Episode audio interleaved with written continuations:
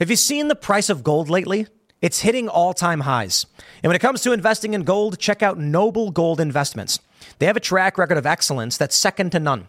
Just look at their thousands of five star reviews on Trustpilot, Google, and the Better Business Bureau. Customers rave about their knowledgeable staff, smooth investment process, and life changing results, which you can see for yourself online.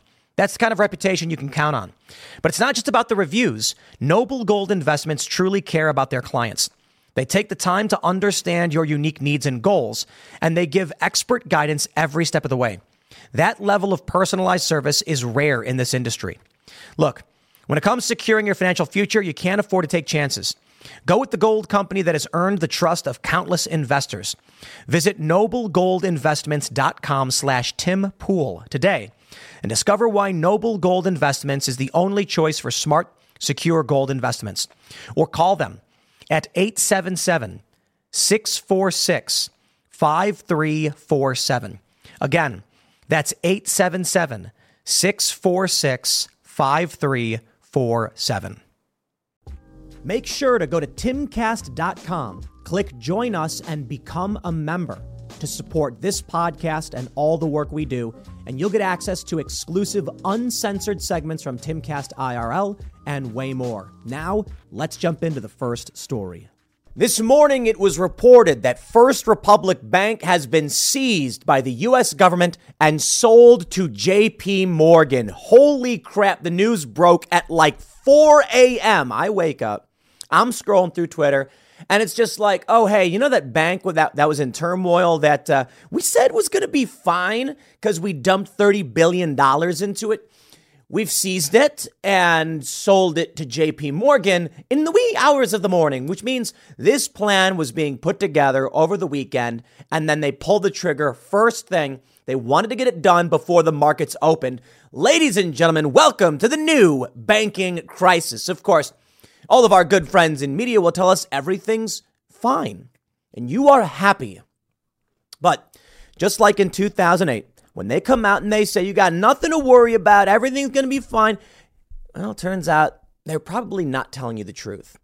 And to be fair, I don't entirely blame them. You can't go out on a show and be like, the world's ending. The problem is people were pulling their deposits out of First Republic Bank. Now JP Morgan, Morgan is absorbing this bank, and I honestly don't know how that's not going to create a cascade effect. So look, like, I get it. When the pundits come out and they say everything's fine, it's because the run on the bank is what destroyed the bank. And they don't want you to go and run on the bank and pull your deposits out. It's a tough, a, a tough position. Because I mentioned this last time we were talking about Silicon Valley Bank. You know, I, I can come out here and be like, ah, you got nothing to worry about, everybody. Everything's fine. It's just a run of the mill seizure of a major bank in this country, one of the biggest. And uh, yeah, I can't do that. I'm going to tell you exactly what I think. I think uh, I'm not an, I'm not an economic expect, uh, expert, but I don't understand how this doesn't lead to a cascade effect. It seems like what's happening is with Silicon Valley, there was Silvergate, these banks collapsing. First Republic was in serious trouble for the past month or two. And we saw this may be coming. And then last week, as people started pulling the deposits because they got scared, then it happened. A bunch of banks teamed up and dumped money into First Republic, desperate to keep its coffers loaded but it wasn't enough. And I had people last week saying, Tim, they're not going to seize the bank. That's nonsense. And then, first thing this morning, the fear was that they weren't going to be able to stand up on their own as people pulled their money from the bank. JP Morgan absorbed it. Is the argument now that JP Morgan, being solvent, can withstand the barrage? Or did they just invite the zombie bank into their house and the infection will spread?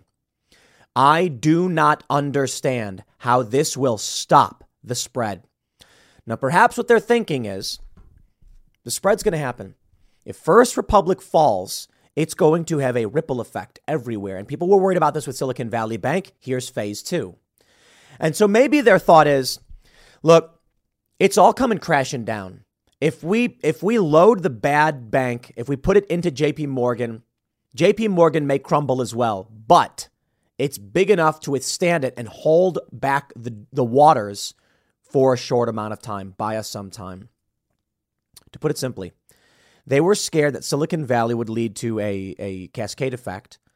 First Republic Bank got hit by this. They were worried that would cause it to collapse. Everyone kept saying First Republic is going to be fine. It's rebounding. The stock is skyrocketing. And then, first thing this morning, seized by the US government. Holy crap. My opinion I don't want the banks to collapse. I want us to improve and figure this out. But if the banks collapse, so be it. It's their own fault. The government can't just keep printing money and and and uh, unlimited reserve loans, and just it's it's a ridiculous system. My personal opinion: J.P. Morgan will fall. I am not an economic ex- expert, and I'm probably wrong. Probably wrong because I don't know anything about this. Like I'm just I'm an internet guy. You know, I can talk to you about uh, what do we got here? Uh, leftist tears. I can talk to you about that. Uh, Daily Daily Wire. what are they? Thermos. What are those things called? Um, I can talk to you about Rumble. Here we go. Here's here's the thing. Rumble. Talking to you about finance and economics. I got no idea. My only thing is after we saw Silicon Valley, Silvergate, we see First Republic Bank. I'm kind of like, I'm just seeing banks fall apart. And if this bank is bad and now JP Morgan's got it, why would JP Morgan do better? Why would they? And the argument is JP Morgan wants to expand its footprint into these areas. And by absorbing this bank, it gives them tremendous access and assets. And I'm kind of like, yeah, and you're absorbing all the risks and liabilities that First Republic had too. And if that sparks a fear over JP Morgan's inability to properly absorb this, then people, JP Morgan customers, are going to be hurt by this. And I'll put it simply, I my, my assumption is how could a JP Morgan customer not be hurt by this? I'm not saying the bank collapses entirely. I'm saying, how could you not, if, if First Republic is falling apart and JP Morgan absorbs that, won't that bring down JP Morgan just a little bit, not up? There's a reason why the bank failed. JP Morgan's going to have to cover costs and put their resources into a failing bank. Wouldn't that lower your standards from, from, from, from your bank? Let's read the news and we'll talk to you about what's going on. We got this from Wall Street Journal. Before we get started, my friends, head over to timcast.com click that join us button right there, become a member, and hang out in our Discord server with like minded individuals. And you will also get access to the Timcast IRL uncensored show where you, as a member, get to call in. We do about four or five callers per night, so support us there. Let's read the news. All right, here we go. Regulators seized First Republic Bank and struck a deal to sell the bulk of its operations to JP Morgan, Chase and Co. Heading off a chaotic collapse that threatened to reignite the recent banking crisis. Yeah, dude, you stuffed a wad of toilet paper in the hole. I don't think you're you're stopping the waters. JP Morgan said it will assume all of First Republic's $92 billion in deposits, insured and uninsured. It is also buying most of the bank's assets, including about $173 billion in loans and $30 billion in securities. JP Morgan's going to blow up. What? How can you assume loans, bad loans from a bad bank? They're trying to slow this thing down. As part of the agreement, the Federal Deposit Insurance Corp will share losses with JP Morgan on First Republic's loans. You see, there they go. The agency estimated that its insurance fund would take a hit of $13 billion in the deal. JP Morgan also said it would receive $50 billion in financing from the FDIC. The U.S. government is propping up this deal because the system is imploding. I can't tell you what to do. I'll tell you what I'm gonna do. Uh, I'm I'm I'm gonna buy Bitcoin. I already got some. I've been buying some recently because uh, yeah, I'm scared to have U.S. dollars. We got this. Let me let me show you. Do I have this story pulled up? Where we at? Where we at here? Here we go. This is from April 14th from the New York Times. International money madness strikes again. The dollar is about to become toilet paper, says Robert Kiyosaki, author of Rich Dad Poor Dad. Get rid of your US dollars now, says Peter Schiff. What? They aren't alone. I'm seeing stuff like this in my inbox lately. Now, some of this is from Weimarists or Weimarists who are always predicting hyperinflation. Schiff, for example, insisted back in 2009 that Obama's administration's policies would cause runaway inflation. It did! It, it literally did. Look at the M2 money stock. Let me pull this. People are nuts. Let me pull this up to show you uh, what's going on and how crazy things are getting. He's like, yeah, well, he said it was going to get bad. Okay, when Obama took over, where are we at? It's kind of hard to make out because the spike is so in- insane. Let's do uh, M- M1's got a better breakdown of it. So there we go. Take, take a look at this. Around 2008, you get Obama, And then look at look at the uh, for those that it, it's visual. So for those that are listening, I'll try to explain it. The money supply is growing growing steadily for like 40 for 40 some odd years. Then around Obama, the housing crisis, which I don't blame him for, you then start to see a massive uptick. From the start of Obama's term, let's just say where we at January of 2009, we're at uh, 1,475 billions. And then by the end of his term, we're at double that. We're basically more, is that, that's more than double. 3,452 trillions. And uh, let's just make sure we're getting it precise. It's about 3,400. You look at some of the other presidents, and it's like from 1,100 billion, I'm sorry, billions, not trillions, but it's, it's like a, a 1 trillion to 1.1 trillion. You know what I mean? It's, it's, it, over a few years, the, the money supply does not grow that much. And then with COVID, the money supply just massively increased. So, uh, yeah, I do think it's fair to say that we got massive inflation. Okay, fine. Maybe it's not Weimar style hyperinflation where a loaf of bread costs $80. He says, still, as it says on investment pros- prospectuses, past performance is no guarantee of future results, blah, blah, blah. They have a new argument. A number of countries alarmed by the Vladimir Putin, et cetera, et cetera. You get the point. The narrative has been there that the dollar is in serious trouble. The Wall Street Journal says San Francisco based First Republic, the second largest bank to fail in U.S. history, oh, holy crap, lost $100 billion in deposits in a March run. So we've now seen three of the largest collapses in U.S. history in the span. I mean, the first was in a couple days. This one's a couple months later. They desperately try to stave this off. Why would it not continue? Okay, now we're looking at one, two, three. You want me to be confident in JP Morgan? I think they're absorbing necrotic tissue in, in, a, in hopes that a large, healthy body can push out the necrosis. I don't understand how that would be possible. The FDIC is dumping money into this in financing. Desperation. The federal government seized the bank and then financed its sale to JP Morgan. That sounds insane. Recession and inflation are here. Gas, housing, and everyday goods are up, way up. And you want to be ready for any situation. So, what would you do if there's no food on the shelf? ARC Heirloom Seeds are here to help. Did you know 99% of seeds sold today can't reproduce? With Heirloom Seeds, you only have to plant once, then you can grow year after year, giving you and your family stability and security because things are getting crazy out there. Our all in one seed kit provides everything you need to grow your own food. This premium seed kit has over 65 varieties, 50,000 seeds, and stores for 15 years. You'll also get our exclusive seed guide to make growing a no brainer. ARC Seed Kits is a family owned and operated business and the most trusted name in the nation for over 15 years. Our mandate is to get heirloom seeds into every home in America. Go to arcseedkits.com today and get free shipping by entering promo code podcast. That's arcseedkits.com, promo code podcast. Get your seeds, get prepared, get growing. arcseedkits.com to me at least, not an economic guy. Three of the four largest ever U.S. bank failures have occurred in these past two months. First Republic, with some $233 billion in assets at the end of the first quarter, ranks just behind the collapse of Washington Mutual. You know, that said, I had Washington Mutual back in the day. I had an account. And then I remember one day it was gone. I don't remember what happened. I didn't have any money in it. I had like 20 bucks or something. Rounding at the top, our uh, top four are Silicon Valley Bank and Signature Bank, the deal means JP Morgan, the largest bank in the US, is poised to emerge from the current crisis even bigger. The lender has said it got about $50 billion in new deposits from panicky customers looking to move their money to a, uh, to, to a too big to fail bank following March's failures. JP Morgan had 2.4 trillion in deposits at the end of the first quarter. So maybe maybe they'll be fine, right? That's the point.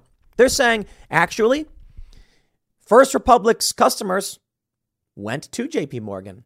So they're not just absorbing the bank, they absorbed its customers already. So they should be able to withstand some very serious trauma. But I wonder now the people who fled First Republic, they fled for a reason. JP Morgan buys them up. Aren't these people going to be like, ah, it's back? Like the problem is here again? You try to get away. Mm. I wonder how many people are going to be like, I'd rather have my cash under my mattress than in JP Morgan at this point. You're buying up the bad bank that I was fleeing from. We will see. Me, I can only just say that the idea that they're absorb that, that the federal government is financing this deal shows JP Morgan couldn't couldn't make it happen and the banks bailing them out basically. From Nikkei Asia, there is no banking crisis, says Morgan Stanley CEO James Gorman on April 24th, 2023. I love this. You ready? This is not another banking crisis, says analysts. March 28th, 2023. What else do we have? Still not a banking crisis. March 17th from Kroll.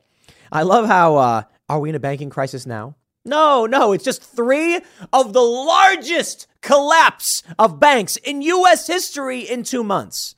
And you want me to you want me to believe that JP Morgan's going to be fine? I don't buy it. I love this one from ABC. Is the banking crisis over? Experts weigh in. Wait a minute. Wait a minute. Let's let's hold on there a minute. April 29th, 2023 is the banking crisis over. Literally 2 days later, the second largest banking collapse in history happens. So let me just uh, explain to you how the media is playing this one. First, we have April 24th, 2023. There is no banking crisis. Then we have March 28th, not a banking crisis. Then we have March 17th, not a banking crisis. And then two days ago, is the banking crisis over? You see what they do? They say over and over again, there's no crisis, everything's fine, don't do anything. And then two days right before a collapse of a major bank, they're like, oh, there always was a crisis. You mean to tell me that you actually perceived there as being an actual banking crisis, corporate press? Then who are these people saying there wasn't one? What is up with that? Lies and deception, I'm afraid. That's the game that they play. Well, our good friend Jim Cramer is undefeated. Take a look at this. On March 10th, Jim Cramer said First Republic Bank was a very good bank. Today, shares hit an all time low, and the Treasury is reportedly working to save the bank. Can't make this up, folks, from Barchart. April 25th, they posted a screenshot from Jim Cramer saying, First uh, FRC is new focus, very good bank. Oh, man. So I'm sorry. I may not be a finance guy, but when I see you scream the top of your lungs, there's no crisis, and then when someone reports they may actually seize this bank, the US government is going to intervene. And people are like, no, no, never happened. And then it happens. I'm kind of like, you know, it feels like there's a banking crisis. And uh, why would I want to have any money with Chase? Tell me that. Chase just basically brought a zombie into their home. Okay. These banks, they, they, they this is the infection that spreads. That's what they were telling us. They said, we have to take these actions because the infection is spreading. Oh, if we don't bail them out, that's what the FDIC just did. They $50 billion in financing. This is this is a government bailout. It did not work in 2008. I don't believe it will work now. So y'all ready for this? Man, I, I, I look, like I said earlier on, I know the influence of shows like this. And you've got people like Jim Cramer. You know why he's telling you it's a good bank? Because he wants you to stay. He wants everyone to keep their deposits and calm down. But everyone started pulling their money out because they got worried the bank wasn't going to survive. And it creates a self fulfilling prophecy. So, why would anyone then say, after all of this, I'm going to keep my money in JP Morgan Chase? There's so many other banks to choose from. There's other, other uh, I don't know, there's other things you can choose from. I'm not going to give you any final financial advice. But I've been, I've been storing value in crypto, mostly in Bitcoin, and then very little in others. You know, because I view a lot of the others as like stocks. But Bitcoin, maybe it's not smart. I don't know. Bitcoin, gold, silver. I try, I'm trying to avoid US dollars. I see inflation. You see inflation. We report on it. I don't know what anyone should do. I don't even know what I should do. It's hard, really. It's scary. You might be better off storing your money in casino chips. Who knows? Those can be converted for something of value. Nah, but they're just representative of the dollar anyway. I don't know. I got no advice for you. You better seek it out yourself. Oh, here we go. Jim Cramer, March 13th. First Republic will open its doors, but it didn't need help to be rescued as regulators stepped in to help things get stabilized. Someone says, You are a con and a scammer. Well, yesterday, we got this. Charlie Munger reportedly warns of trouble for the U.S. commercial property market. Yeah, here we go. Here we go. Charlie Munger reportedly believes there is trouble ahead for the U.S. commercial property market. The 99 year old investor told the Financial Times that U.S. banks are packed with bad loans that will be vulnerable as bad times come and property prices fall. It's not nearly as bad as it was in 2008, But trouble happens to banking just like trouble happens everywhere else. So are you uh you ready for this? Cuz I I don't know if I am to be completely honest, but I've been at least preparing to the best of my abilities. I think it's probably wise for me to start storing some of my value in other things. I don't know that stocks will make sense. It's got to be something storing value outside the US dollar, which I don't, I don't know. I have no idea. Could be anything. Could be anything. I think for me, again, not for you, for me, crypto makes a lot of sense, namely Bitcoin. You know, interestingly, I met a dude from El Salvador uh, briefly playing poker over at uh, MGM National Harbor because you know that's what I like to do on the weekends. And uh, so he, someone asked him, he mentioned he was from El Salvador, and then I said, "So what do you think? How, how's it, how's it been going?" And he's like, "It's so good. It's so amazing." He's like, "Probably gonna go back soon." And I was like, "Really?" And he's like, "Yeah, it's gotten so much better." That's Bitcoin, baby. That's Bitcoin in El Salvador. Shout out Max Keiser and Stacy Herbert. So man, look, I think I think they're putting band-aid, a band-aid on a bullet wound. I think JP Morgan buying this with a federal with federal bailout money is stuffing toilet paper in the in the hole as the dam is about to burst. In fact, the dam may have already burst and they're just throwing wave after wave wave of their own men to absorb the brunt. Or I guess a better way to put it is the Titanic has hit the iceberg. And it probably happened in 2008. And they were trying desperately to stave off a major economic collapse. But that's why you see the money supply start rapidly increasing. Then COVID, kaboom. Now we're seeing a contraction, which is crazy. Take a look at this. The money supply is contracting. Now, what does that mean? This is, it's crazy. 16 peaking at 20 trillion, then dropping back down. Where's the money going? We should, what does that even mean with inflation still going up? So inflation is, is through the roof, but the money supply is shrinking. So things are going to be really expensive and people won't have any money to buy it. I'm not an economic guy. I can't tell you. I just look at all this and I'm like, none of this is normal. I mean, look at this thing. This chart, this ain't normal.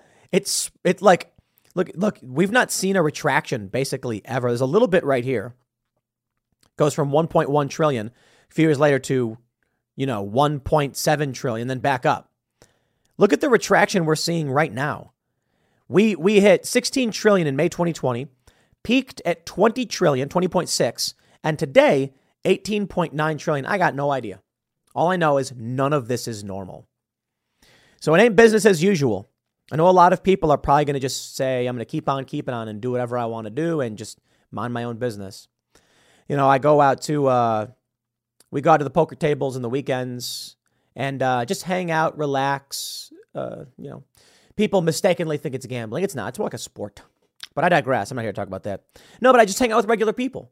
And I think it's really great, actually, touching grass, as they say, to ask regular people how they feel. And uh, these these are just people who are hanging out on the weekends. Maybe they they came down with the wife and they just want to you know play some games. And I get a sense of what regular people are talking about. And you know what I hear a lot? Hear a lot of people saying they don't like Donald Trump and they'd rather vote DeSantis. I hear a lot of people, and this is in D.C., saying this is like just south of D.C. This is a major liberal hub saying they they can't vote for Biden, but Trump grinds their gears and they they just wish DeSantis was the guy. And I find that interesting. I find it very interesting.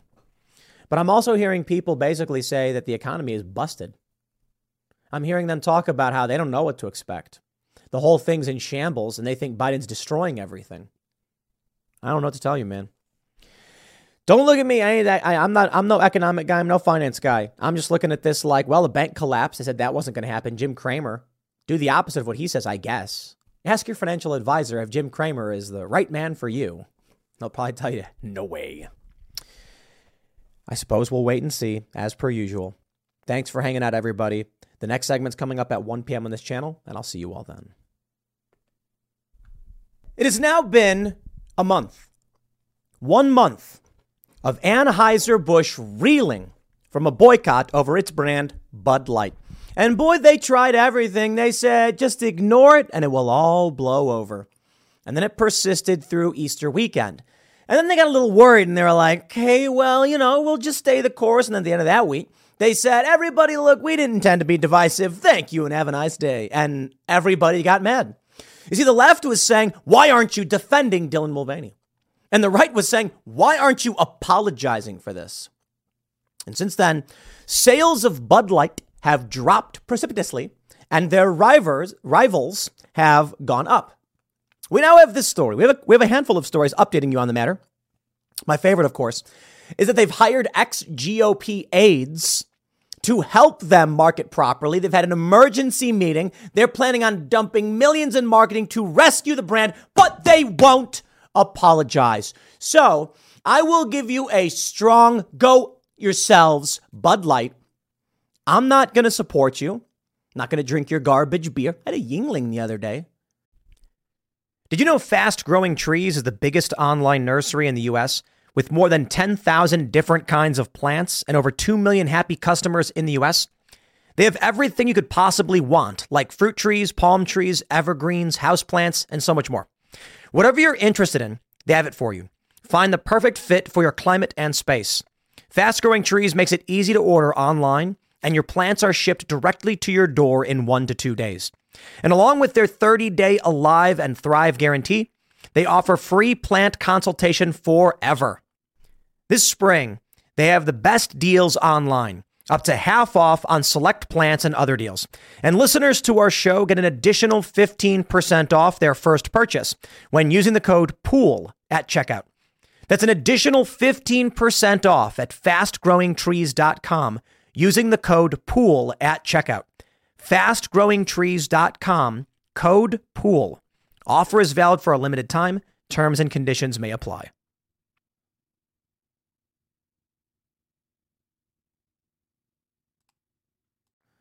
And I, we, we had a, we, there was a, a, dinner in West Virginia, a special event, and uh, they had a cash bar, no Bud Light, none. Guess what the funny thing is? It was actually in the fridge because the venue had Bud Light, but they didn't put it out. And the bartender was like, "Well, I mean, if like somebody really wants it, we'll get one for them, but we're not displaying it." I'm like, "There you go. You cannot sell a beer you don't display." People walk up and like, yeah, I'll take a Heineken. But at this event in West Virginia, I don't think anybody, anybody would be buying Bud Light anyway. So now they're panicked. They're going to spend millions of dollars because they think dumping more money into marketing will rescue them instead of telling you, their customer base, that they're sorry for sponsoring an individual who is selling alcohol to children. Look, I know a lot of people are like, oh, we don't like the whole transgender stuff being sent to kids and all that. That's a component. But Dylan Mulvaney's core audience is under the age of 21. And so Bud Light said, We want to get young people. Yeah, they're basically saying they want to market beer to kids. Well, you shouldn't do that. But take a look at this story. Come back, Bud. Indiana Bar pleads for customers to return after telling them they were not welcome for speaking out against trans Dylan Mulvaney Bud Light partnership. Good riddance to a bad problem. The Fairfax Bar and Grill in Bloomington, Indiana, is asking customers to come back amid backlash from their stance on the Dylan Mulvaney Bud Light partnership. Oh, I love to see it. These morons. What do they do? They go on Twitter. They see a bunch of weird crackpot far left cultism. They assume to themselves this is what Americans want, and they espouse it in a pathetic attempt to virtue signal. Instead of standing up for what they believe in, they virtue signal. And it's backfired miserably because it turns out regular people have real issues with Dylan Mulvaney. And when you defended them, hmm, well, now everybody mad at you. I love it. They put out this message. Let me let me read you the uh, the post they put out initially. Look at this. It says, "We are well aware of the controversy surrounding Bud Light. We support all people in this establishment, no matter who you are or how you identify. We will continue to sell Anheuser-Busch products. It's spelled Anheuser wrong, by the way, because we don't care who they make special cans for. If you are intolerant of other humans of any kind, we ask that you keep your opinions to yourself. Should you feel the need to discuss this matter in public, you'll be asked to leave. We will not tolerate intolerance here. I love the paradox of we don't care who they make cans for. If you're intolerant of other humans, you're out of here. It's like you're literally being intolerant of other humans. The paradox. Oh, the failure. Well, they've issued a statement basically apologizing. A lot has been said, some correct. I want to clarify my stance. What I really want to convey is just be respectful. Different opinions are welcome here as long as they're delivered. You reap what you sow. Join the dark side, the bar said. You march in lockstep with psychotic zombie cultists. This is what you get. And Bud Light should be warned. Anheuser-Busch should be warned. It is no different at the larger scale. I'm sick and tired of it. I am sick and tired of this Elsa Gate esque crackpot cultism where some moron goes on Twitter and says something like, I'm in favor of this ridiculous thing. And then these people all just go, So are we. We all support ridiculous thing for no reason. Do these people have no conscious thought of their own? I hope. You know what I really hope for? Which is just never going to happen. That Bud Light as a brand ceases to exist because of this. I know that's not reality. It's not going to happen. But, um, you know, I can dream, can't I? How amazing would it be if Bud Light became just the, like, a dead brand? Nobody buys it. The sales drop to a point where it just doesn't make sense economically for Anheuser-Busch to continue pursuing it. And then Budweiser follows. Now, I know there's Michelob Ultra and there's Modelo, and maybe they'll survive. I don't think Anheuser-Busch as a company needs to go under to satisfy my emotions, but if Bud Light just became a bunk brand because of this, I would be oh so happy. You know what else I'd be satisfied with? If no one ever sponsored Dylan Mulvaney again because of how toxic this person is. You know what I think people need to understand? Let, let me, let me tell you the story right here. Anheuser-Busch employs ex-GOP aides for damage control after Dylan Mulvaney fallout. So this is this is offensive. Um, I think Anheuser-Busch doing this is even more offensive than uh, uh, uh, it's it's it's adding insult to injury. Instead of just coming out and saying, "Yeah, we're sorry for sponsoring Dylan Mulvaney. We won't do it again," they're bringing people in in secret and saying, What can we do? What can we do? We don't want to apologize. We're proud of what we did. They think you are so stupid that they can sit back, laugh, spit in your face, and you'll buy their beer anyway. Well, are you stupid? I don't know. Maybe some people are. Maybe they're just like, well, I guess it's okay now. I just, I just, I can't imagine an American being the kind of person that would walk up to someone who would then spit in their face and then be like, don't worry, I won't spit in your face again. And they're like, okay. And then they get spit in the face again. And then they're like, I guess I'll just stand here. Is that America? Is that, is that what Americans do? See, in the, what, what I expect is reasonableness. And I was talking about that scene from uh, Bronx Tale that I saw last week, which I thought was just absolutely incredible. I've never seen the movie, just saw the clip. And it's the mob boss. There's a bunch of loud, angry bikers. He walks into the bar and goes, What's the problem? And the biker's like, this guy's saying they can't serve us a beer. And the manager is like, they're not dressed properly. And then the biker guy, and they're all in their jean vests or whatever, he's like, look, man, we just like a couple beers. We'll enjoy them, be on our way. The mob boss goes, spoken like a gentleman. Give these men their beers. And that, that was American. That he's like, you know what? You give me respect, I give you respect. Thank you, sir. You have a nice day. And then the, the, the, the biker, biker gang sprays the bartender with the beers and laughs, and he goes, okay, now you got to leave. And then these guys say, F off, we'll leave when we tell you we're leaving. Mob boss walks over, closes and locks the door, and he turns around and goes, Now you just can't leave. And then I love this. He's just like, at that point, they knew they screwed up going in the wrong bar. And then a bunch of a bunch of the, the boys come out with baseball bats and crowbars. Look, I don't, I don't, I'm not an advocate for any of that kind of violence or anything, but the idea of America is this, to me at least, or component of it. We don't take disrespect. In this country, you can be a farmer and you can tell the president, go F yourself. It used to be that you dare defend the king, oh, they'd beat you, lock you up. And we said, no. The poorest man in this country can tell the richest man to screw off, ain't nothing he can do about it. I mean, there's a lot of things you could try to do. You can smear his name, you know these things. What does he care? The police ain't gonna come and arrest him for it. But in this country, you give, you get respect. And if you break that respect, then we tell you F off. Anheuser-Busch, every day I read the news about what Anheuser-Busch is doing, it is more of them laughing and spitting in our faces over and over again. At this point, I am satisfied to say I will never, never forgive Anheuser-Busch. Let me tell you what this is all about. It's a culture war, my friends. They are trying to buy you off. They want you to go and buy their beer, but they don't want to be responsible. They want to be corrupt. they want to be crooked. They want to support bad things. So they see a person like Dylan Mulvaney, who is nails on a chalkboard to the average person, who exemplifies all of the worst things about social media culture. And they prop this person up.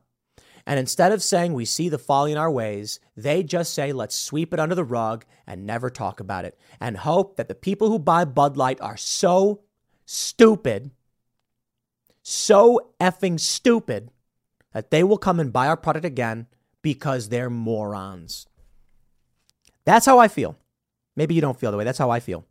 I feel like behind the scenes, they're saying our audience are so effing dumb that if we ignore this, they'll come back and buy our product because they're stupid.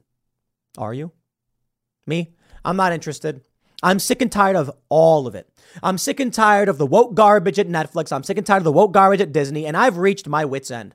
A few years ago, I was, I was like, I'm not going to boycott Hulu. Hulu put up some tweet about cultural appropriation. I said, it's a stupid tweet, take it down. I'm not going to shut down my Hulu account over this. I'm done. I am sick of it. These corporations are psychotic, moronic, and elitist scumbags. You want to play this cult crack pottery? I'm going to say F off. I'm done. I am done with your product. Anheuser-Busch had every opportunity to tell you they were sorry. They didn't want to do it. Nah. They would rather just spit in your face. So you know what? You take a look at this bar. I love it. A local bar said, We're going to defend the crackpot psychotic algorithmic nightmare that is the internet and people like Dylan Mulvaney. Not you. and now they're reeling from it. Now they're begging people to come back. Let's take a look at what else is going on here. Bud Light to spend heavily on marketing after Dylan Mulvaney controversy. This from a few days ago. Anheuser-Busch is reportedly planning a major marketing push for Bud Light as the beer giant scrambles to recover. How about you tweet, we're sorry for sponsoring Dylan Mulvaney? But you know what? It's too late at this point. You are psychopaths, you are nasty people, and you deserve everything you get. And I got to tell you, my friends, if if people want to be associated with Bud Light, if people want to buy this product, let them do it. I am done. Be that person. You got the Bud Light executives taking a piss all over your face, and if you want to drink that garbage, go ahead and do it because that's who you are. The kind of person who drops to their knees and says, "Thank you, Bud Light. May I have another?" I'm done. I'm just I'm I'm done. Ben Steinman, editor of Beer Marketers Insights, told the New York Post that Anheuser-Busch executives informed distributors this week in a closed-door meeting in Washington that the company will spend heavily on the brand after spending fell off a cliff last year. Okay. This episode is brought to you by La Quinta by Wyndham. Your work can take you all over the place, like Texas. You've never been, but it's going to be great because you're staying at La Quinta by Wyndham. Their free bright side breakfast will give you energy for the day ahead. And after, you can unwind using their free high speed Wi Fi. Tonight, La Quinta. Tomorrow, you shine. Book your stay today at lq.com. Look at this. Now, what's happening? Anheuser-Busch faces call to reaffirm support for trans community. Let's see where they go. Let's see where they go. the Human Rights Campaign is calling on Anheuser-Busch, the maker of Bud Light, to publicly reaffirm its support for the trans community following weeks of right-wing pushback. It's not right-wing pushback. That's what they don't get. These people represent a microscopic portion of this country, and brands keep marching in lockstep behind them. But I tell you this, my friends, this is what I, t- I, I said in the earlier segment. On the, on the weekends, I'll go out to, uh, you know, MGM or Maryland Live, hang out with, with regular old people at the poker table. I bring a Bud Light, they all start laughing. Nobody's nobody's drinking it. It's not even I don't even know if they know about what's going on. It's just become a meme. You don't want to be seen drinking it. That's what you represent. To all these middle-aged guys and young men who want to look like they're tough, you say to them, if you drink this Bud Light, they look like they are gay. I'm not saying as an insult. I'm saying they look like they are men who like men.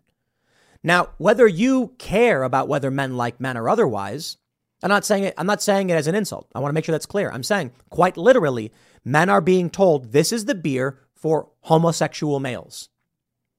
These young guys, they don't want to be associated with that. They don't want to look like that. These older guys, they don't want to be associated with that either. That's what your brand marketing has done. So, okay, All right. And Anheuser-Busch. You got one of two options. You can do what the Human Rights Campaign says, reaffirm your support, and make sure everyone knows that Bud Light is the beer of being men, a man who likes a man. And you know what? To all the gay men who want to drink Bud Light, man, you go for it. Absolutely. I mean, I don't. You, you buy the product you want. For everybody else, I don't know. Maybe you could take like a Yuengling or something. If maybe they don't sell it in your area. I don't know. Coors is available. And you know what's important?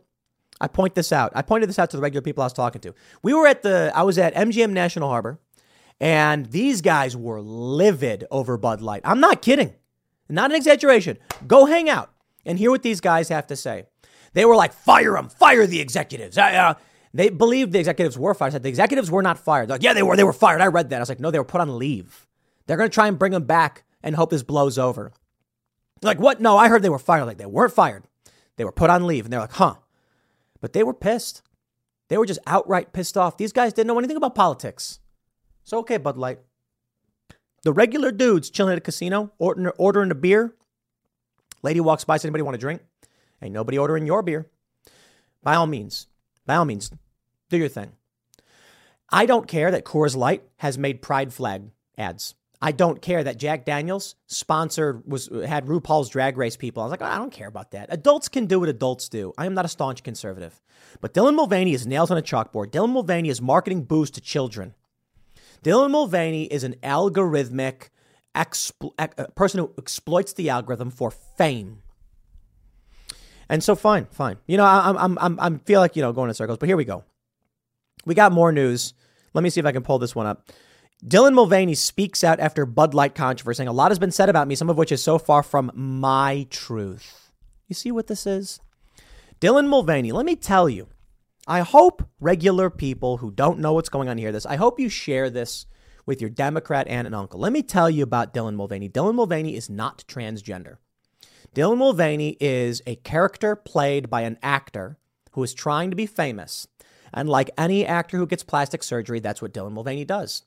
Dylan Mulvaney has the blind support of groups like the Human Rights Campaign, despite the fact that Dylan Mulvaney is not transgender. Now, of course, you may be saying, what are you talking about? I watched the video. Dylan Mulvaney is a male who's just like, oh, Dylan Mulvaney mocks trans people relentlessly with vigor and gets support from the corporate press because that's what the algorithm says and wants. But I assure you, when Dylan Mulvaney sings a song about having a bulge sticking out of his pants, that's not what trans people do.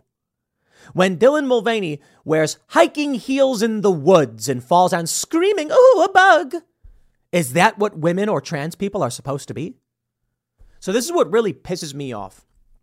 What pisses me off is that we're facing a crisis.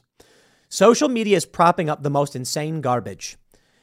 People doing weird, crazy things. Well, for a while, big tech was trying to capture this and shut it down. Things like Elsagate. Dylan Mulvaney is the uncanny valley of Elsagate that gets by and they're scared to ban. Or maybe TikTok wants to spread this kind of, you know, brain melting algorithmic nonsense. And then what happens is these big brands see 10 million followers and they sponsor it. Okay. Well, you know what? I'm on board with sponsoring any brand now. Nike? Yeah, I'm done. Never liked Nike in the first place. Now, okay, I will never purchase a Nike product ever again. I know the Colin Kaepernick thing was a big, I didn't care as much. Now, with this Dylan Mulvaney, okay, whatever, later. Maybelline, I don't wear makeup, but I'm going to advocate everybody avoid that product. I want every product that decides to sponsor the algorithmic mess that is the Dylan Mulvaney channel to lose because of it. I don't have any beef with Dylan Mulvaney as a person. Personally, I don't know. But I think what Dylan Mulvaney does is despicable. I think Dylan Mulvaney is nails on a chalkboard to the average person. I think Dylan Mulvaney is the banality of evil. My truth. Okay. Dylan Mulvaney is exploiting the current state of trans politics to become famous, so desperately to be famous, mocking trans people and women in the process. And the left is, is, is a mess of psychotic monster cultists that latch onto this stuff and march, march with it. It exemplifies everything. Racism, bad thing? Of course.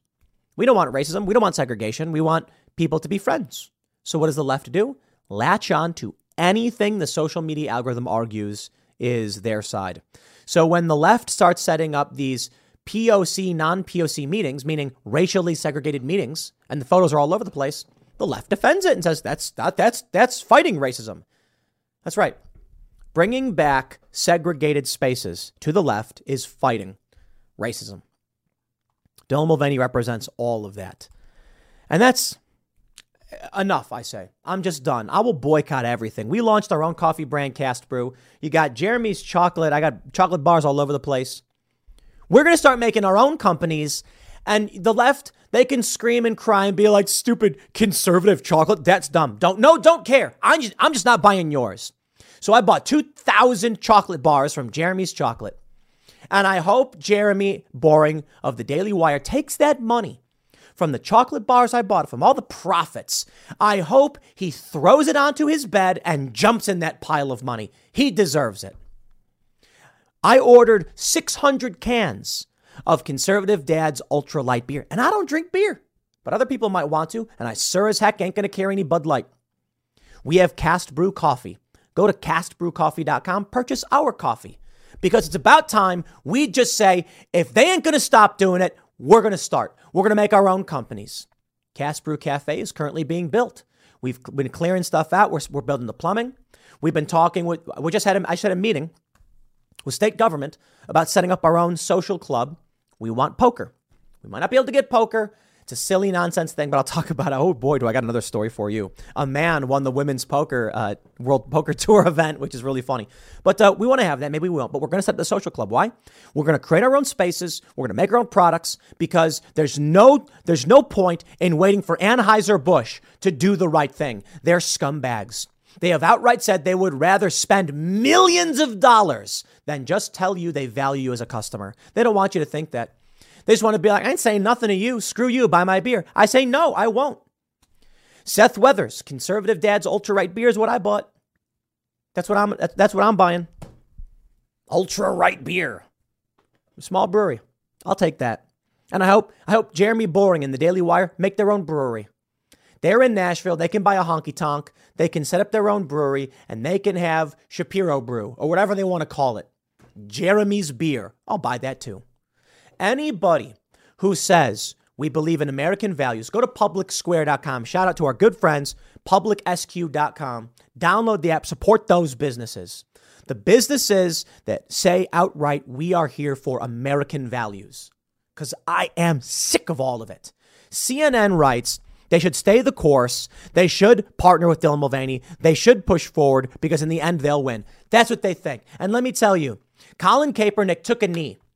Everybody burns their Nike gear. Three years later, every athlete is taking a knee. And it's controversial to be the one athlete standing up for America. How did we let it get that bad? So I am done. And I urge all of you seek out actively brands that support America. I'm not a staunch conservative. I'm at a meeting with a bunch of conservatives saying a prayer the other day. And I'm like, that ain't me. That's not who I am. But, but you know what? We agree as Americans on American values. You may be Christian, I may not be. I do believe in God. I always stress that because for some reason people call me an atheist. But we may have different beliefs in terms of faith. You may think that's very bad. But we agree on American values and a certain moral framework I agree with as well. We allow for different opinions. And that's the fault of the, liber, the, the liberty faction, the freedom faction, conservatives, libertarians, etc. We say to the left, we, we, we disagree with your opinions, but we believe in your right to express them, and they don't return the favor. So enough, enough, enough. I won't support them. I won't support their businesses. I'll boycott all of them. I hope you do the same. I'll leave it there. Next segment's coming up at 4 p.m. You're gonna want to you're gonna want to hear this one. A man winning the women's poker tour, the ladies event, and he did it to make a point. Got a lot to talk about there. So uh, thanks for hanging out, and we'll see you all at 4 p.m. on this channel. The World Poker Tour is upon us, and the World Poker Tour ladies event has concluded with a new champion. And that champion's name is uh, where Dave Hughes. Hey, wait a minute, that doesn't sound like a lady's name. It's because it's a man. That's right. A man won the Ladies World Poker Tour event at Seminole Hard Rock. Bravo, good sir. I love this one because um, I was actually uh, playing poker this weekend, and I've been playing quite a bit. And then I see this tweet go out that a man entered the women's event, and he did it explicitly to say You can identify as anything you want. And so he actually ended up winning $5,500. And here he is. it's an old bald guy with a big white beard. And he won. Apparently, he was overheard saying by another pro, You can identify whatever you want, so I can identify as a woman and enter this contest and win. And everybody got mad. Now, hold on there a minute. How could you get mad at this man, but not mad at any other man that enters a woman's sporting event? It's absurd because this guy doesn't share their psychotic ideology. And there it is. Because he did it to mock them, he's a bad guy. But if he did the exact same thing and just said, I am a woman, everybody would say it's okay. But by pointing out the hypocrisy and the absurdity, well, now you got yourselves a little problem, don't you? Let me read you this story. And then I got some news for all of you. From PokerNews.com, man wins ladies event at the World Poker Tour Seminole Hard Rock Poker Showdown. On Saturday night, day 1B of the World Poker Tour, $3,500 Seminole Hard Rock Poker Showdown was taking place in the main ballroom at the Seminole Hard Rock in South Florida. Across the hall, event number 48, $250 Ladies No Limit Hold'em was also playing out. That tournament attracted 83 entries and offered up a $17,430 prize pool. Unfortunately, one of the competitors was a man, Dave Hughes, who wound up winning it for $5,555. Per state law, management is unable to bar a man from entering a ladies' event in Florida. Bravo. That's your non discrimination stuff. Ebony Kenney documented the whole ordeal on Twitter, saying, Playing at the World Poker Tour ladies' event, and Dave here is the only man. While we appreciate the dead money, I really wish men would get what these events stand for. So I put a $300 bounty on him, and Tamra and Noah uh, Peter it matched it. Let's get him. All right, let me break something down for you. Dead money. Oh boy, they're insulting this guy. Dead money means money that is put into the pot that you you don't get back. You're out of the game. So uh, I'm not a poker pro or anything like that. I've just been playing for a few months, so forgive me, all those poker enthusiasts, if I if I if I get some of this wrong. Try to explain to the best of my ability, and anybody can correct me in the comments and would be greatly appreciated. Dead money is typically like you have people sitting around a table. Someone gets a pair of cards and they say, you know what, I like these cards. They're okay. They're not the best. I'm going to bet $10. Then the next guy to his left says, I got the best cards in the world. I'm going to bet $100. That guy who bet 10 bucks folds is no longer in the game and that money goes in the pot dead. He doesn't get it back. He can't win it. And now that money is available to the other players to win. What they're basically saying is that Dave put his money into the tournament and would lose. But he won. okay. Others graciously contributed to the bounty, including Jeff Platt, Michael Burke, Jake Farrow, and Frank Stepuchin, and even Hughes himself. The spirit of this has been fun since we're here now, Kenney said of the bounty. According to Kenney, Hughes began the heads up match with a 6 to 1 chip lead and asked for the $100 back he contributed for his bounty. He's now down 3 to 1 in chips and has talked completely disrespectfully to the dealer.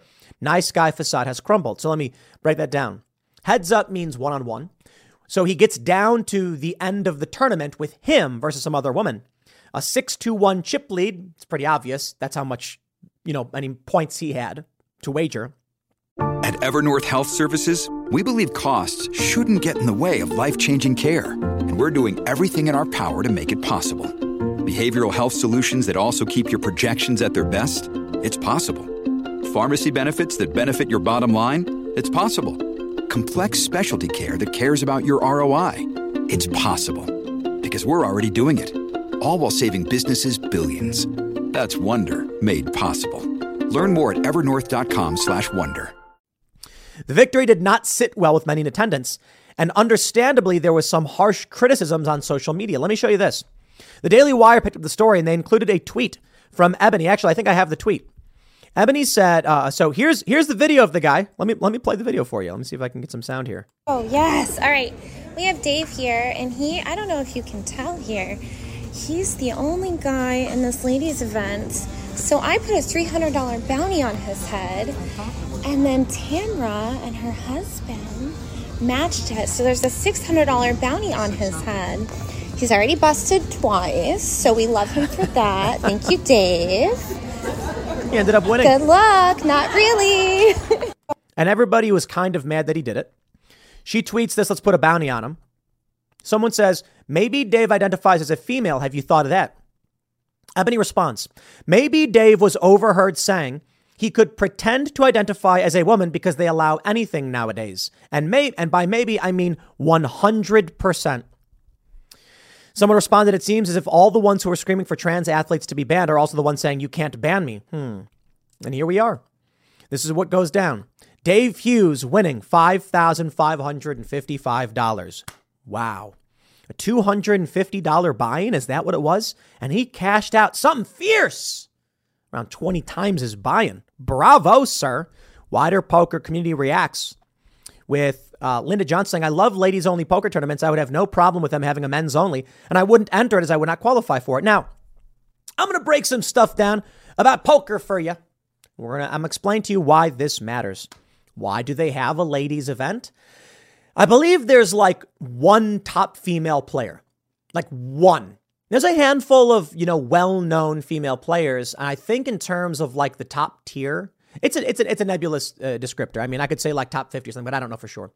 Uh, Vanessa Selbst, I believe, is her name. Again, I'm not. I've only been playing poker for a couple months. I, I, I mean, uh, to, to, be fair, I've been playing poker basically all my life, but only uh, um, consistently in the past few months have I actually decided to learn how uh, and actually go out and hang out with people and play some of these games. Mostly just for fun, low stakes, nothing crazy. I'm actually doing fairly well. I'm up. My bankroll is up.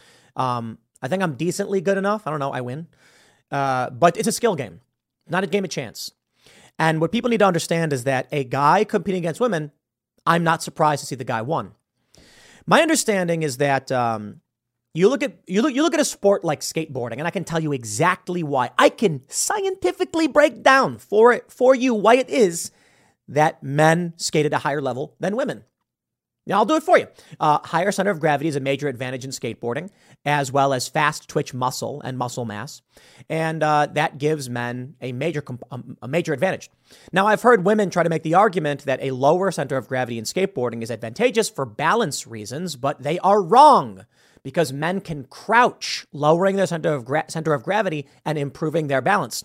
So, men having a higher center of gravity when they jump can suck their legs up and clear higher gaps and distances, thus jumping higher effectively than women who have to push their center of gravity higher and don't have as much leeway. Then there's fast twitch muscle, which is a, an obvious thing. You can jump higher. But my point is this skateboarding, it's obvious, right? Physical activity. People don't understand about why in poker would a man do better than a woman? Couldn't a woman just, it's a, it's a game of chance, isn't it? Well, it's not a game of chance. It's a game of strategy, math, and aggression. And I'm sure there's, there's people who are better than me. You ask the pros, they'll define it better. But what, I, what my understanding is that men are more aggressive than women. In general, we know that. So that translates into poker. Let me let me let me let me tell you, just from my limited rookie experience playing the game. Again, I'll say it again, it's a game of skill. It's a game of ability and knowledge and reading people. Obviously, everybody knows about tells and all that stuff. And um, if you're a guy and uh, uh, let's say you're dealt two cards, you're playing Texas Hold'em, which is what everybody sees when they watch poker. It's the Cadillac of poker, they call it. You get two cards. You get, let's call it uh, let's say nine, nine, 10 suited. Okay. Meaning you have a nine of spades and a 10 of spades. Most of you probably know cards. Some of you probably are really good at poker. It's uh it's decent. You know, it's a it's called a suited connector. Is it going to net you the top pair, the strongest hand? Mm, it's tough. It could draw into, meaning the cards that come on the board could make the hand stronger. Now let's say this. You get that hand and it's like, eh, eh, it's a good suited connector, gives you some opportunities there, and you want to bet on it. So the guy says, you know what? I'm going to bet 50 bucks. At the other side of the table is a woman, and she gets dealt king queen suited. Much better than 910, right? You can make some top pairs. You can get a Broadway draw, even a royal flush, maybe. You got some good opportunities there. The woman calls the bet meaning that when the guy says, I'm going to bet $50 on this medium to strong hand, she says, with this strong, really strong hand, I'm just going to see it. Typically, a man would be more aggressive and say, I'm going to bet more. Trying to simplify it, Men being more aggressive means they're more in, they're more likely to take a risk in calling bets and raising bets, and women are more likely to just flat call a bet, meaning in the long run, they will win less money. You can argue that they might lose less, but if you're not playing to win and you're not playing your hands tight and aggressive, you're probably going to get beat, especially in tournaments like this. Hence, a headstrong man who's aggressive and pushing and throwing money is going to exude that force on a poker table. You got to be aggressive. And so, you know, I can't speak for everybody, but I'll tell you, when I'm playing, the worst times to play are when you're being passive. You know, you get a hand and you're like, it's pretty strong. I'll just call. Well, the other player is going to start throwing more money at you. They're going to exude confidence. And you're going to be thinking about it like, this guy's so confident, he's probably got it. He's probably got the best. guy, royal flush. And then it turns out he had nothing. He just was more confident than you, and you were scared. So that's what happens when it comes to these poker games, why it matters that they do a ladies' event, because women play the game differently. But therein lies the issue with all sports. We do not have women's sporting events because sometimes people wear dresses. We do it because males and females are different, even in poker, even in chess. Strategy and playstyles are very different. And Well, there you have it. Now let's talk about poker because I'm going to give you guys an update on what we're working on with the social club and where I normally will do these segments. Maybe they'll be shorter, maybe longer. I'm going to, I'm going to go long because I got a lot to talk about. And this may, um, I don't know, maybe you care, maybe you don't. We're building a social club and a coffee shop. Okay, because I want to build culture. We got Freedomistan show launching soon with an explosive professional skateboarder video part. I hope. I think that's where we're at and um, bringing on a, a, big name pro to launch this new facility where we're going to do awesome skateboarding, biking, scooting, blading, all that good stuff. Big airbags, bungee jumping, just fun shenanigans. Throwing frisbees into basketball nets and other crazy, crazy shenanigans. That's in the works. We uh, we're about to acquire a, a, a, a pro skateboard part. I'm hoping and uh, launch that show very soon as the new West Virginia facility is just about ready to go. I'm very excited. And uh, in that regard, we are doing another cultural endeavor, which is our coffee shop, Cast Brew Cafe, which is uh, you can go to castbrew.com and purchase our first coffee blends, Rise with Roberto Jr., now available. We got a couple new ones coming out soon. The second and third floor are going to be our social clubs. These will be a, this will be a private independent business where you pay a membership fee to hang out. The second floor is probably going to be decently cheap. The third floor is going to be like elite tier. If you're a Timcast member, there is a partnership we will have with the private club, which basically means you get access to the club if you're a timcast.com member or a member of the club itself. Although club members will probably have slightly different perks and things, we're just saying like we're going to add a value or like the timcast.com elite members at $100 or more have like unfettered access to basically everything. They're like beta testing our app and stuff like that. But uh, we're doing this club and we want to have poker we want to do poker because we want to launch a show called Poker with the Boys. Let me explain why this matters. Somebody asked Congressman Troy Nehls on our show if he would play video games on Twitch like Among Us. AOC did it, it was widely popular. And I got to tell you, that sounds cringe. I mean, having a Texas sheriff Republican play Among Us on Twitch? Now, what if we had a Texas sheriff turned congressman smoking a cigar playing a game of Texas Hold'em with the boys? That would be humanizing, culture building, fun, and funny. And we'd bring in whoever else played, maybe Matt Gaetz, Ted Cruz. I hear these guys are big poker enthusiasts. Poker's really popular. Bring in Kari Lake and anybody interested in playing a game, having fun. And poker is just the backdrop. It's the game we play as we hang out and humanize and build culture. Unfortunately, in West Virginia, it's illegal. And this is where we're at right now. Let me just say right now, people are, I, have talked to people, I've been, I've been lobbying, as it were, telling people poker is not gambling, literally not gambling. And a lot of people just don't get it and don't believe it. I, I, I think it's because games like, so first, let me, let me define this three card poker, four card poker, uh, heads up hold'em at casino table games. Those are gambling. You know why? Because you wager money, you get dealt cards, and then you cross your fingers and hope you win. Game a chance. There's limited to no skill involved. I mean, a little bit. Like if you're playing blackjack, it's like 90% luck. You know when to hit and when not to hit if you know basic strategy, but that's basic. The dealer will tell you basic strategy. You could sit down at a blackjack table, put down your 15 bucks, He gives you the cards. You say, What should I do? And he'll say, Book says do this. And you go, Okay. And if you win, you win. If you lose, you lose. You go to the craps table, you put down 25 bucks, you roll the die. Did you win? Oh, good luck. That's a game of chance. Poker, not so much. If you sit down, play Texas Hold'em, and you've never played before, you will lose all of your money instantly with no chance of winning, period. Now, maybe you have like a 1% chance of winning. Like you can sit down at, at, at, a, at a Hold'em table, get thrown pocket aces, be confused, shove all your money in, say, I just, I'll bet all of it, I'm all in, whatever. And then turns out you get a full house, you get a good hand. And by luck, you ended up winning. But that's minimal. And things like that can exist in any game. Games like Pokemon and Yu Gi Oh! and Magic the Gathering. So here's where we're at. Um, I think the bans on poker in West Virginia are completely unconstitutional as the state is outright refusing to enforce the law as it pertains to any trading card game. Now, you may you're gonna have people say, Tim, Magic the Gathering, Pokemon, and Yu Gi Oh! Those are skill games. You build the deck, you shuffle it up, you get the cards, you got to play them right. Sure. What's the difference between that and Texas Hold'em?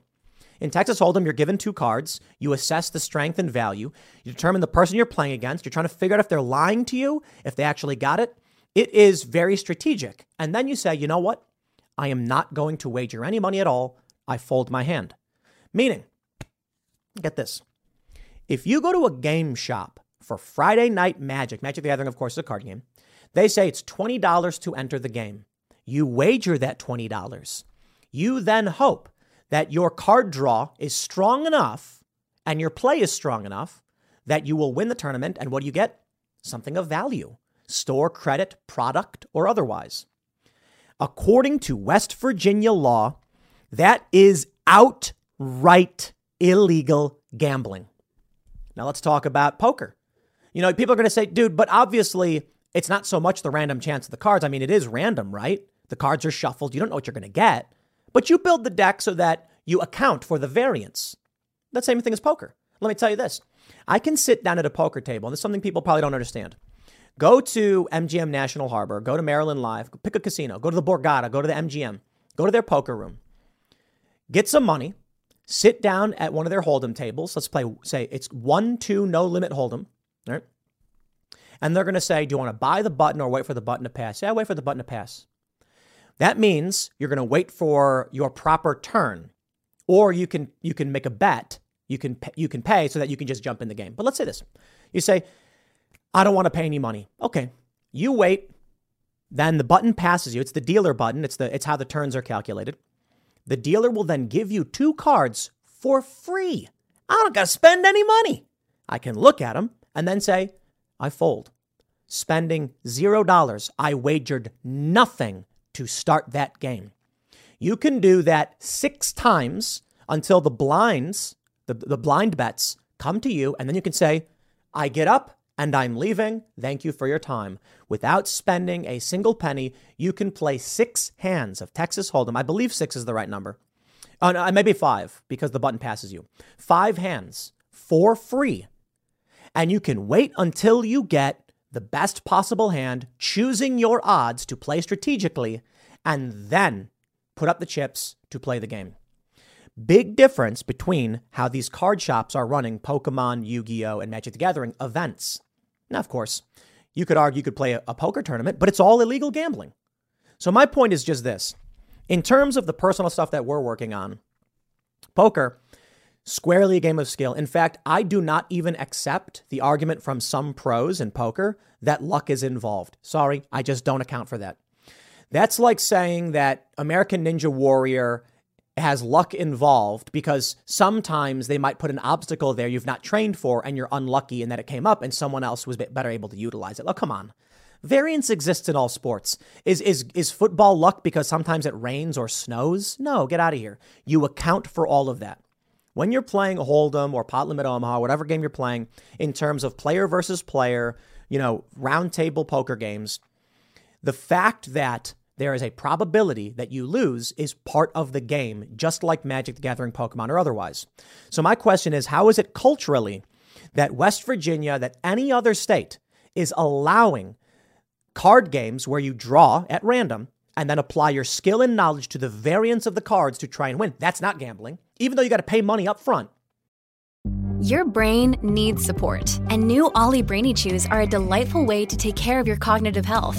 Made with scientifically backed ingredients like Thai ginger, L-theanine, and caffeine, Brainy Chews support healthy brain function and help you find your focus, stay chill, or get energized. Be kind to your mind and get these nootropic chews at olly.com. That's O L L Y.com. These statements have not been evaluated by the Food and Drug Administration. This product is not intended to diagnose, treat, cure, or prevent any disease. But Texas Hold'em, PLO, another game, Pot Limit Omaha, similar game. These games are illegal gambling controlled by casinos and the Lottery Commission. I would make this argument, and I actually have, that either Pokemon, Yu Gi Oh! Magic the Gathering should be enforced as illegal gambling, or Texas Hold'em style games specifically should be exempt from the gambling criteria of the state. I've made my argument, and one of two things is going to happen. And so let me let me make this uh, announcement. Many of you may not care, so whatever. If you do, hear me out.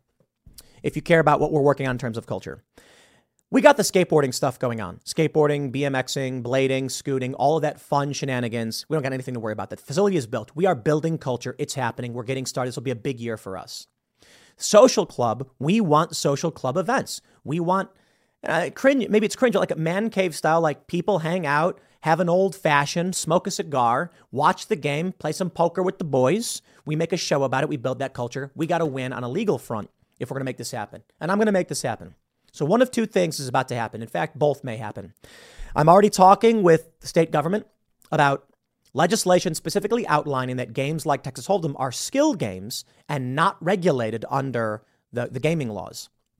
In that, Hold'em in. So we, what, what might happen is the legislation might be 10 games specific. There, there's games like Texas Hold'em, Crazy Pineapple, uh, Razz, seven, uh, High Low, Pot Limit Omaha.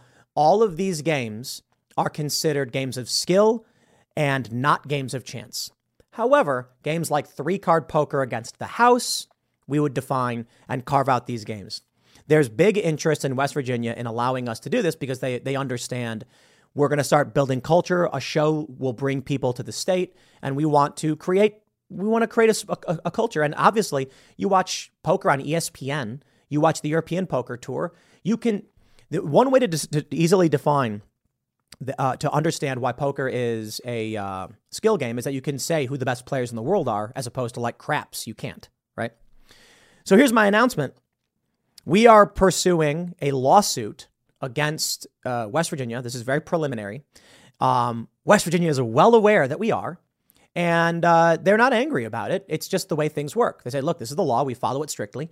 And I said, I believe it is unconstitutional. It's a violation under the 14th Amendment. Maybe, you know, I'll, I'll talk to my lawyer about it. That the state allows trading card games where children will put up 20 bucks to enter a tournament, play a game where you draw cards, hope you get good cards, and then win store credit. Now, I know that's an oversimplification, but I'm using the same interpretation they would use for, say, Hold'em that I will use for, for Pokemon or otherwise. Some would argue, yeah, but when you play Pokemon, you don't put money up per turn. You want to talk about cash game versus tournament games? Fine, but poker tournaments are also illegal. A tournament is where you pay 100 bucks to enter, you get an arbitrary amount of chips, and you wager chips in the game, and whoever has the most chips in the end wins, or if all the other players are eliminated. That is also illegal and it's regulated under the the the, uh, the lottery commission. Why are they allowing across the state hundreds of locations to operate these games, but poker is specifically isolated? I think it's because there's an archaic interpretation of what Texas Hold'em is. It's a skill game. Maybe it's not, it's not the same as say Magic the Gathering, but it's very, very, very similar.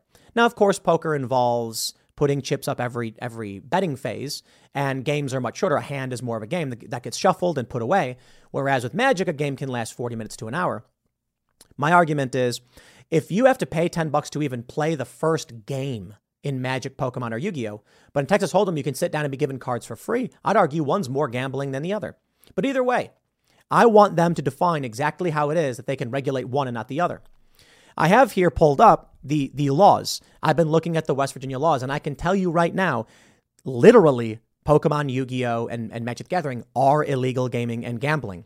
It is a card game. That's what the law says card game with chance that uh, someone would pay money, wager money, in an effort to win something of value in any capacity. Well, that's what it is. And I'll give you an example. Magic the Gathering is a trading card game. Many of you may be heard, maybe maybe have heard of. I play what's called a booster draft. You pay you pay what is it? I think I paid like fifty bucks or something like that because it was a big tournament, and then you get I think it, I can't remember what it was. I think it was forty or fifty bucks. I could be wrong. Maybe it was more than. It might have been hundred. I don't know. I don't remember. Remember. You are given sealed packs of random cards. You open them up, and then no no no. Actually, let's let's do this. I played a. It's called a sealed tournament. You are given sealed cards. You open up. You build a deck with whatever you get. I am the, the guy who won the tournament.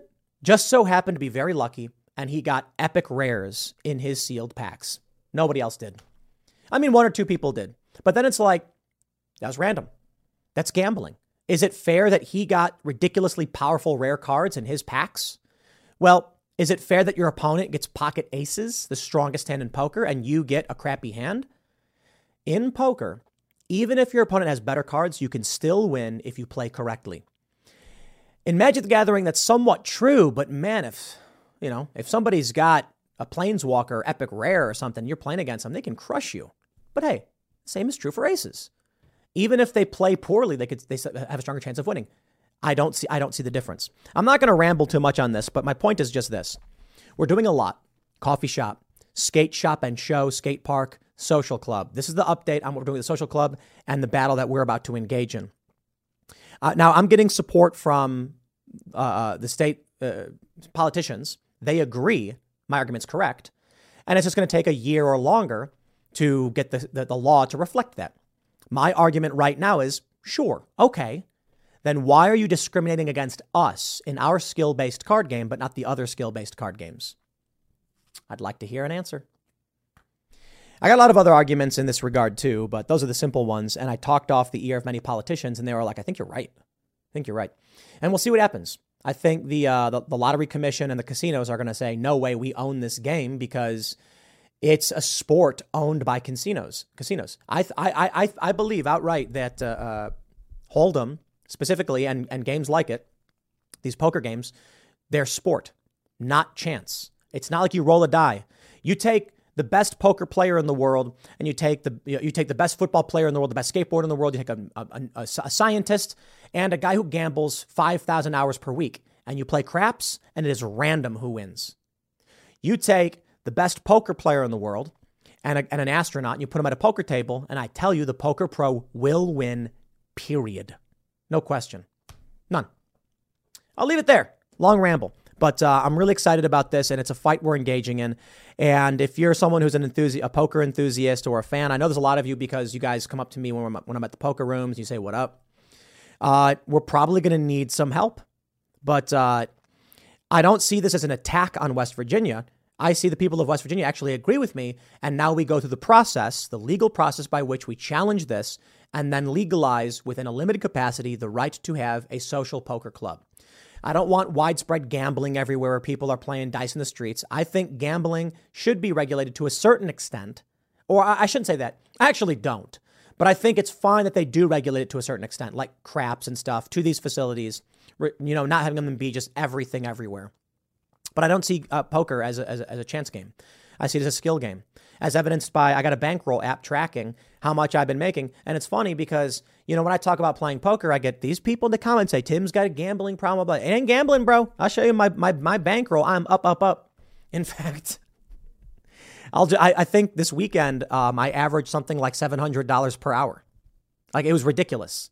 I, the, to be fair, I had a good streak, played right. But I am most proud of, and I might trigger the guy I played against, I'm most proud of I bluffed a guy out of a couple hundred bucks. It wasn't because we either of us had got lucky or not. It was because I could tell based on the way he was sitting, the way he was looking, that he had something good, but he didn't know if it was the best. So what I did was I tried to exploit this by putting on the persona of being the best and bluffing. Tricked him, and he loses. Now you can say because there's wagering money, it was gambling, but I wasn't gambling. I did not gamble. It did not matter what cards I had beneath my hand. What mattered was that my skills in determining what he felt and what he thought were better. And I was able to exploit exploit that and win a game. Simply put, in poker, you can be dealt the worst cards and win the biggest pots if you know how to play. That's not gambling. I suppose the issue is it's a game where you wager money in, a, in for, for cash in real time.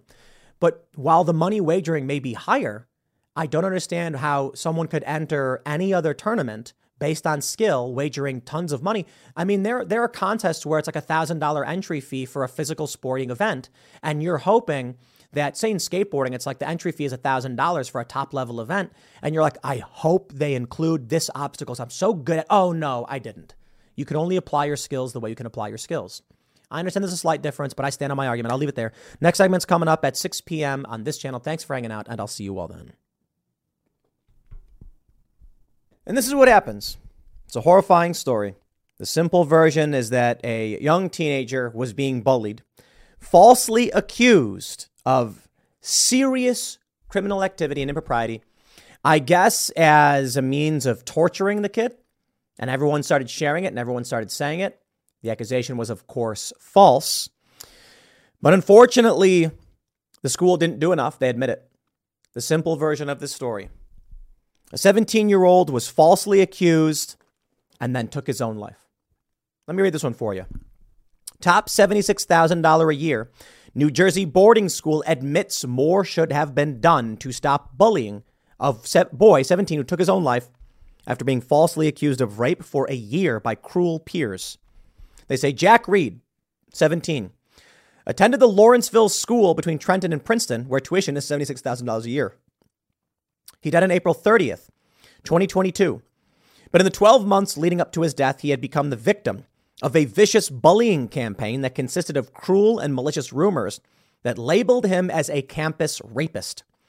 The rumors were made up by fellow students and, and were said to Jack both in person and posted anonymously online, thereby spreading the story beyond the campus walls. During a secret Santa gift exchange among his classmates, Jack was gift, given a rape whistle together with a book about how to make friends. Crazy, man. Although school staff were made aware of the bullying, the school has now admitted uh, an extraordinary, uh, made an extraordinary admission of failure. There were steps the school should, in hindsight, have taken but did not. Most damning of all is the fact the school did not make a public or private statement that it had in fact investigated the rape and found the rumors about Jack and the entire story was completely untrue. Neither Jack nor his parents were ever told that he'd been exonerated over the claims. The school's officials have now admitted that they were aware of the bullying, but fell short in their obligation to protect him. In a frank, honest, and heart wrenching admission to the school, which ranks among the nation's top boarding schools, believes Jack's death could have been prevented and stated how there were also circumstances in which the involvement of an adult would have made a difference. Yikes, man. So they did a memorial for him. Quote As we seek to improve as a community, we have examined our role and take responsibility for what we could have done differently. Lawrenceville's top priority is the physical. I don't even want to read this garbage. Screw these people, man.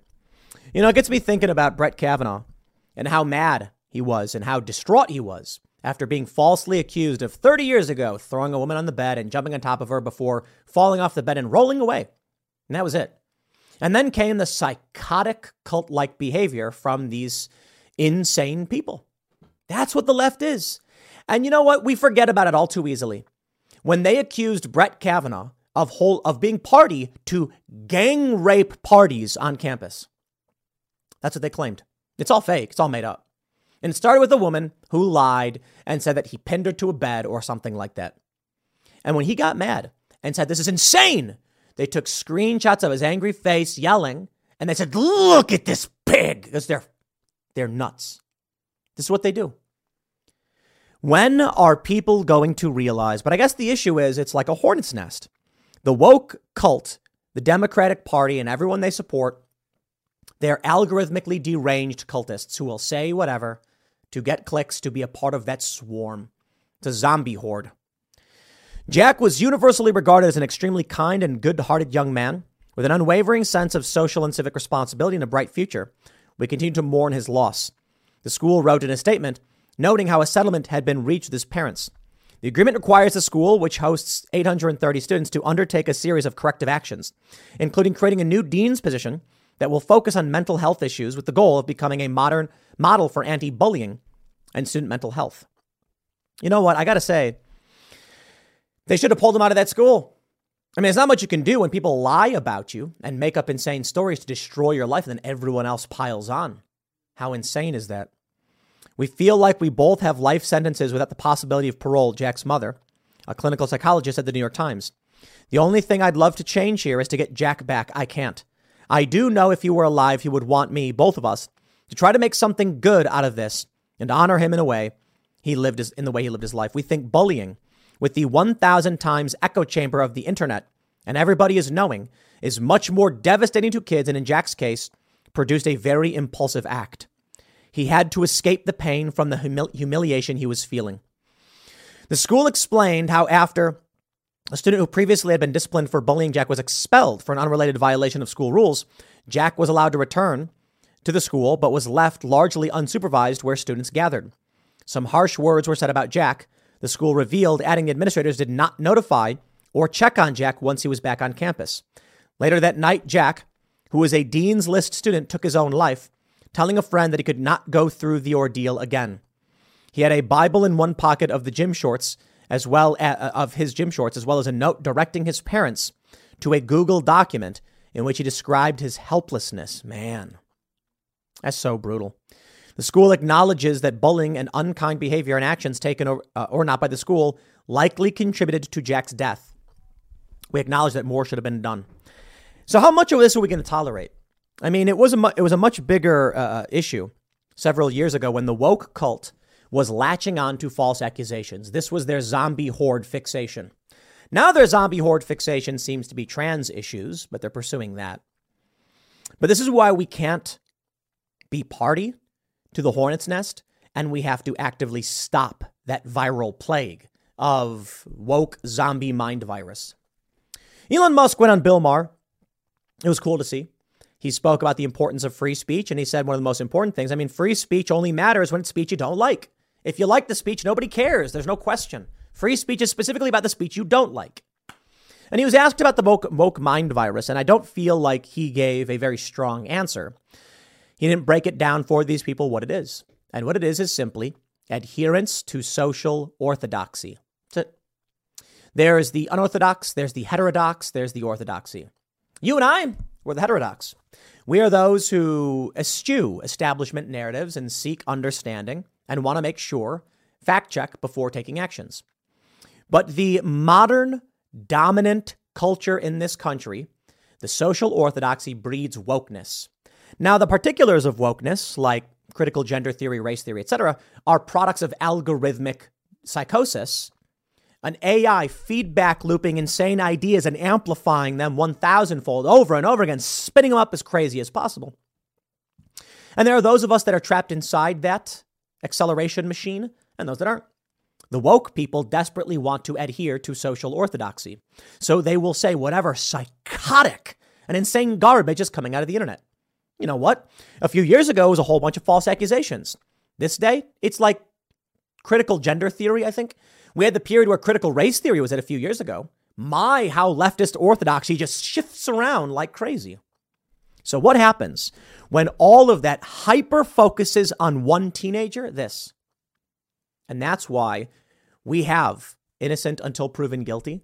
That's why we say don't jump to conclusions and why we don't support ridiculous leftist mobs. Because this is what they do. They lie, and then everyone else piles onto the lie for power like with Brett Kavanaugh. In this instance, it took a child's life. A young man, he was 17. They say following his suicide, the school school's board of trustees hired the law firm Petrillo, Klein, and Boxer to investigate the circumstances around his death. The investigation included interviews with 45 students, faculty members, and others, together with a review of more than 100 emails from students and school personnel, Jack's personal emails, phone records, texts, internet searches. We said from the beginning, let's seek the truth and follow it. And that's what we tried to do every step of the way. He added, This happened on my watch and I'm grief stricken. The schools say they are to introduce meaningful changes that will support the school's aspirations of becoming a model for anti bullying. The settlement agreement and the school's admission of responsibility are aimed at honoring Jack.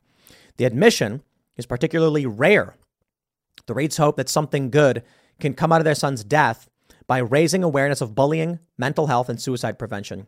While at Lawrenceville, Jack was recognized as a leader by his peers and served as president of Dickinson House, one of the residential homes of the school. He also ran in the cross country and track teams and loved singing in choir groups. You know, probably happened. Some leftists made the story up for clout because they don't care about you, because they're NPCs, they're zombies. This is what they do. They post lies on the internet all day, every day. Hey, this person will probably make a great journalist, right? Go work for the Washington Post. That's what they do. Yashar Ali published a story about Steven Crowder that appears to be taking tons of things out of context and smearing him in the worst possible interpretation of what the video shows. And of course, the people who don't like Crowder are more than happy to jump on that and push the narrative and accuse Crowder of being the villain. It's a viral video of one argument. I don't care to get into full, the full details other than to point out it seems like Yashar was just publishing gossip garbage nonsense. And a lot of people are saying, oh, stop defending Crowder. I'm not here to defend Crowder. I'm here to say, watch the video and read what he wrote and there's it is it, is incongruous. I'll just put it simply. You can by all means be mad at Crowder and think he's a bad guy. I don't care. Fine. I'm just saying these journalists they lie, they smear, and they cheat.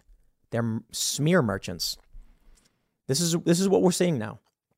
People go on social media, they want clout, they spread the story to get the clicks, and then everyone riles around it, and then some kid loses his life. I'll leave it there. Next segment's coming up in a few minutes. Stick around and I'll see you all shortly. Rock star Paul Stanley slams parents who confuse children about gender identity. And you know what? Dee Snider apparently chimed in as well. Dee Snider, the rock star, also saying that he agrees. Here's the statement from Paul Stanley My thoughts on what I'm seeing. Let me give you a little bit of context here. This is Kiss co founder Paul Stanley criticized parents who say, who he says confuse their children about sexuality and gender while branding child sex changes a sad and dangerous fad. He is uh, pictured above performing, has criticized parents, etc., etc. There you go. That's what he looks like. Let's read his statement. He says, There's a big difference between teaching acceptance and normalizing and even encouraging participation in a lifestyle that confuses young children into questioning their sexual identification as though some sort of game, and then parents, in some cases, allow it. There are individuals who, as adults, may decide reassignment is their needed choice.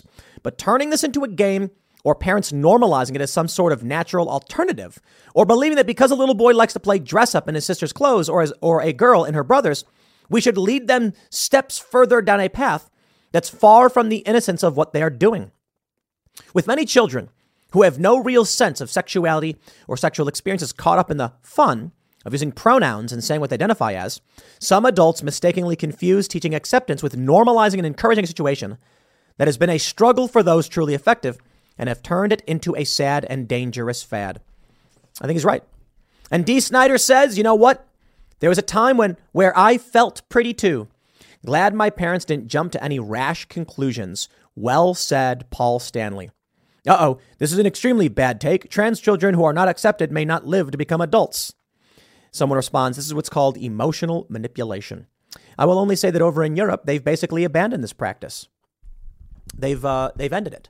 So it's good to see that there are prominent individuals now coming out and saying no. They say the post on social media platform comes as debates about controversial topic have raged across the U.S., with several states weighing up laws that will either restrict or protect the rights of transgender people. Full stop.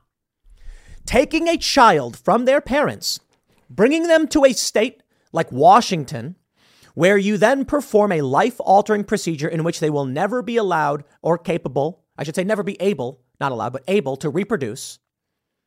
I don't know if that's uh, protecting anyone's rights. I don't, I, don't, I don't think that's protecting anyone's rights. I think that's stealing the rights from a child. The post uh, came, comes as a debate. Within hours of his post on the social platform, it had garnered millions of views and prompted praise and backlash from users across the platform. Supporters of Stanley's statement applauded him for posting it, with several people replying to his post thanking him for joining the debate and taking a stance. I will tell you, man, I think Donald Trump, I think DeSantis, I think whoever's running as a Republican should absolutely turn this into a major platform position. And they should say something like, I think that we must ensure the rights of transgender people and we should also ban outright child sex change surgery. And then you wait. You know why? Because the Democrats will come out and start screaming, demanding child sex change surgeries be allowed. And you know what's going to happen is moderates and regular people are going to go, What? Because I'll tell you, you know, the, these people on Twitter, these leftists like say, Go touch grass. Because these people are terminally online. They tell you you gotta go touch grass. Oh, I do. I go out and I hang out, at, at, you know, at a bar or restaurant, or as I like to mention, pool halls and the poker club. And you know what I hear a lot of? People don't like Biden. People don't like Bud Light. But the Bud Light thing really started shining a light on these issues. I talk to regular people that say they're voting Democrat. I'll be like, I just can't get behind the child sex change thing. And they go, What are you talking about? And I'll be like, Look, I, I understand if you don't like Trump, but Joe Biden wanting sex changes for kids, I don't know, I couldn't do it. And they're like, That's not true. You're making that up. That's not. And I'm like, Whoa, whoa. Huh? Here, what are we talking about? I you didn't know this? I don't know. Google it. Don't get mad at me. I, I, whatever. This is what you get. You get hostility. You get angry people. But you know what? Let's put it on the forefront. Let's make them talk about it because what were they doing? When we started saying, like, hey, you shouldn't give teen girls double mastectomies, the trans activists on the left said, no one is. You're lying. It doesn't happen. And people believed it. And they said the far right's making up lies about child sex change surgery. But now we know that it's happening. My favorite right now is that Ron DeSantis bans adult lewd imagery from school classrooms and libraries. And the left says he's banning books because they're evil. and then Nikki Fried, who's running against Ron DeSantis, called it butt plug porn.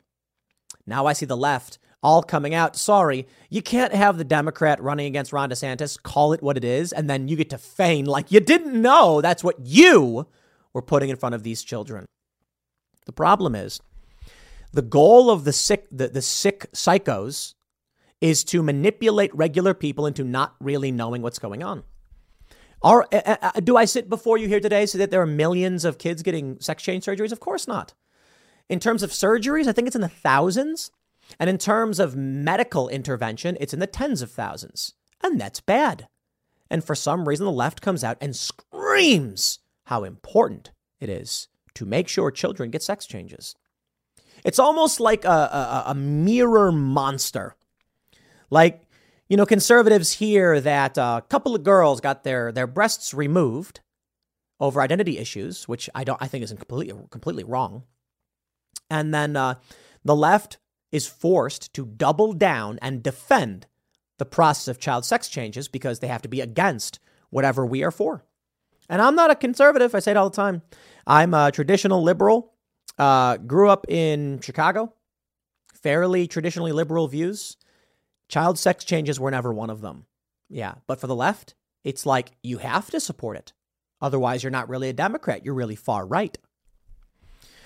They say others referred to uh, Stanley and Chris uh, and Kiss performing songs about sexualizing underage girls, such as the song Christine 16. They say that they made their career with flamboyant makeup and clothing, relevant on account of much of the debate around trans rights. Wearing makeup is not being trans. Drag performances is not being trans. They're conflating all of these things. It's not clear what prompted Stanley's post.